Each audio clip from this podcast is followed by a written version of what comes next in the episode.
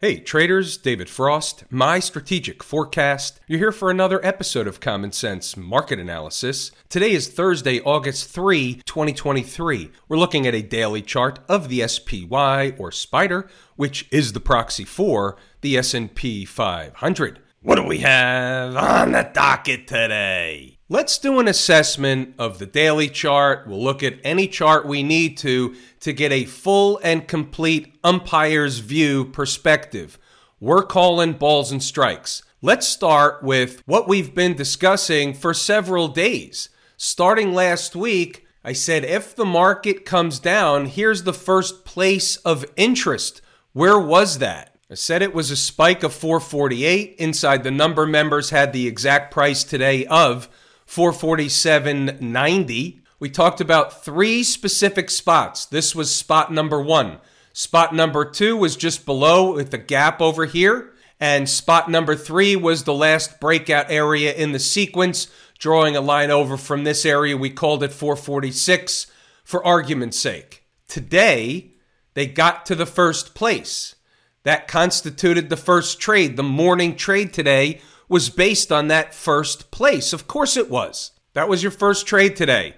Nice bounce, not a tremendous bounce. Once again, and we're going to talk more about this changing type of character in the market. We'll come back to the short term stuff later when we review inside the numbers. Now, she's below the 20 period moving average, closed below it yesterday on an official basis stayed below it, was high of day, no accidents or coincidences. What if she stays below?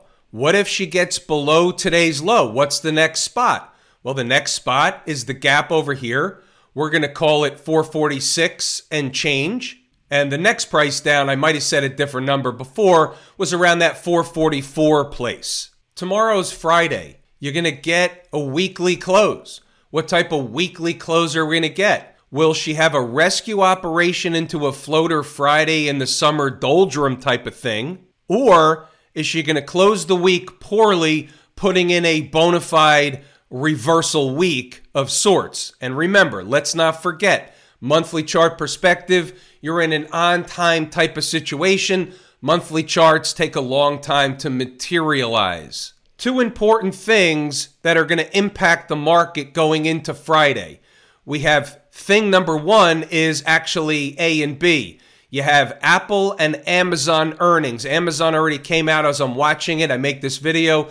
They're up about 10 bucks, having a nice run after the announcement. Now, whether it stays that way into tomorrow morning, we don't know. Apple comes next. It comes a little later on. They're delayed in earnings, meaning they don't do it right after the bell. Now, we've got something else on the docket for Friday. We have a phony jobs number. So we talked about this in the live room today, and I said, here's my take on how this unfolds if it works out this way. So let's say, and I said, let's say Amazon reports earnings, the market likes it. Doesn't matter what the numbers are, the market likes it, sends Amazon up. That's item number one. Let's say Apple reports earnings and they like it, the market sends Apple higher. Okay, number two. Well, then my take is regardless of what the phony jobs number is on Friday morning at 8:30 a.m. Eastern Standard Time, economic data shuffle time, I say the market likes it and sends the market up along with the Apple and Amazon earnings. Again, doesn't matter what the number is. And again, we don't know that this stuff is going to happen. We'll react to whatever the market is doing at the time. That's what we do inside the numbers and in the live room. We have numbers, we have places, we have trade setups. And by the way, speaking of trade setups, I'm going to do this a little backwards today, and then we'll run through real quick inside the numbers just so you can see what's in there. I'm going to give you the crux of it now. 447.90. So that popped up on the board. We talked about 448 in here about three or four times over the last week or so. And here's something else I told members in the live room today. I said, when you hear me discuss a number over and over again in the videos at night, we're talking about it, looking for it, it's a number that we're waiting on. When you see that number, there's a better than good chance, to say the least, that that number, at least from an intraday perspective, is going to work. Our line in the sand was 447.45. What was low of day over here? 447.37. What was the 447.45? Well, you go back over here to the hourly chart, or better yet, easier to see on the daily chart. The low in this candle, this is the same one that we said opens the door to fill that gap. That low is 447.45. They ran a test and they bounced off of it. So they gave two opportunities today. One at my number, and certainly a spike was down to 447.45. So they bounced. Then they went back down, they spiked the low, they sucked in the shorts that were selling a break of the low, and then they ripped it back up in the other direction like they do the majority of the time. So the question is did we have traders that took the trade on the second bite of the apple on the spike the low, rip it back up in the other direction? And certainly we did. Of course we did in the live room. By the way, before we leave the daily chart, go over to inside the numbers, back above the 20 period moving average, and guess what? You got it. Above all the moving averages, trend is your friend until it's not. And keep in mind, this is the daily chart.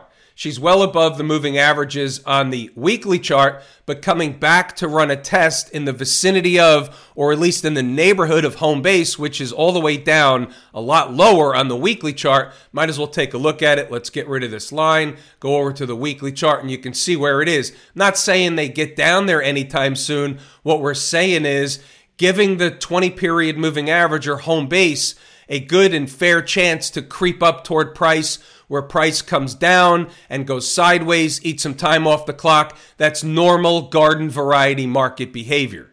Nothing's changed. Let's do this in an abbreviated fashion from an inside the number perspective. We had another bout with the overnight thieves. The first of the next three places discussed in the video at night is what? A spike of 448. That was the first order of business. Funny how that works. They did it in the pre market. The thieves in the night did it. So here's what we've got. We have 449.30 staying below or getting below 449.30 is the gateway for the spike of 448. 447.90 is a number you'll see come out later. 447.45 was that last line of defense. Nothing's changed from what we talked about at night. This was basically a, and I call these 100% of the time trades. And I said this in the live room today in the morning. I said, this is one of those situations. I'm talking about the number over and over again. It's a really important place. I'm taking this trade 100 out of 100 times, I'm taking it 100% of the time. Now, pay attention to this. 450 was the gap left open yesterday, so that's going to be an important place on a rescue operation. We'll take a look at that. And then also write this down on a sticky note 450.80. 450.80. So keep in mind, from a zero dark 30, long before the market opens perspective, we nailed the low and we nailed the high without the market even opening for business. How's your day going? High of day precisely 450.79 against 450.80. Funny how that works. No accidents or coincidences. Pause the video, read the notes, go back to the chart to double check the work. 915, 447.90. That's your number to the penny. Sometimes they come up short, other times they spike them through. We're looking for a bounce back in the other direction. 930 so far it's the give part. They bounced right in front of it. 932 it's showtime within the zone. 936 base hit is over. Scalp portion of the trade. Nice trade. The rest is trader's choice. Never know how high. 449.30 is the next spot of overhead resistance 449.30. Put that on a temporary sticky note. On that bounce, after the buy right at the opening bell, 449.30 was the high and the rejection back to run a test of the 447.45. That's a mouthful, but it also is a how do you like dem apples. We're given the entries, we're given the exits. What more are you looking for? Pause the video, read the notes, go back to the chart to double check the work. All the numbers you saw were in here. All the numbers you needed were in here. Everybody that was paying attention to the numbers did just fine. Now, we've got something for everybody, don't we? Stocks on the move. Had a nice little list today, six deep. We're going to take a look at Etsy, Qualcomm, PayPal, and Zillow. STAA and Love were off the board. They didn't get to their numbers. No trade. Etsy was a slow drip. not necessarily in the best manner in which, however, 84, 83, and 82, and that's not an accident, just came out that way, believe it or not. Those were the numbers, and you see what happened. They bounced off the first, they bounced off the second, they gave you the deal any way you looked at it. Not great trades, base hit though. Base hits put you in the Hall of Fame, which makes it what? A really good trade each and every time. About Qualcomm. 116.40, 115 and a quarter. The rest is trader's choice. The rest is history. You see what happened. They came into the first and the second. They're close together. And then the rip back was to a high of 119.11, all happening within a few minutes of the opening bell. Hey, you doing? We had a couple of stand up doubles and sliding into third base with Qualcomm today in the live room. PayPal hovered around in the zone. First number didn't work, second number worked, third number that came up short until the end of the day. The numbers worked, but they just didn't give you a crisp reaction at any of the numbers, but certainly not a bad situation, just hung around the numbers all day. About Zillow, how you doing? 5172, spiked it, had an immediate rip back up in the other direction. High just minutes later after 10 o'clock was what? How about 55 and a quarter? Hey, you doing? I say it all the time. You never know which ones are going to give you the rocket ride. What's going on over in Camp IWM? Into the 20 period moving average, spike it, rebound back up. They ran a test of that 20 period moving average. That's what we can say. If they come back below it and below today's low, that's obviously going to be negative. However, if they hold the 20, it's positive for a bounce, which could last a couple of days at least. Tomorrow, Weekly close, all that stuff will tell a big tale. Weekly chart, there's really nothing going on. They just haven't yet got through this pivot, but they're above all the moving averages. So nothing negative is going on from a weekly chart perspective. Daily chart pulls back a little bit. Weekly chart, you can hardly see it. They're eating time off the clock. You see the difference? This is why you have to look at a variety of different charts. What about the folks down at the transportation department? First thing I see, when this chart populates the screen, what jumped off the page? How about a test of the breakup candle low and a rebound away from it?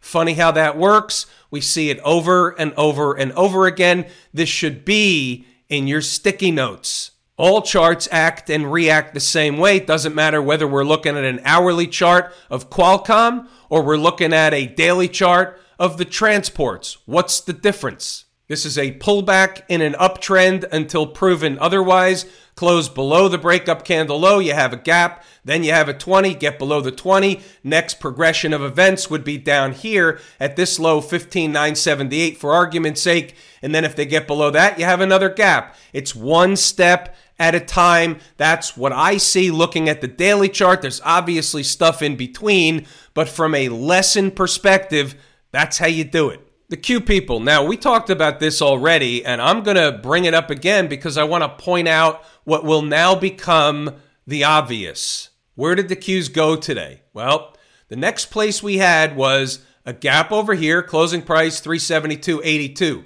We also had a pivot high, that's considered a breakout area, 372.85. So it's in the same general ballpark.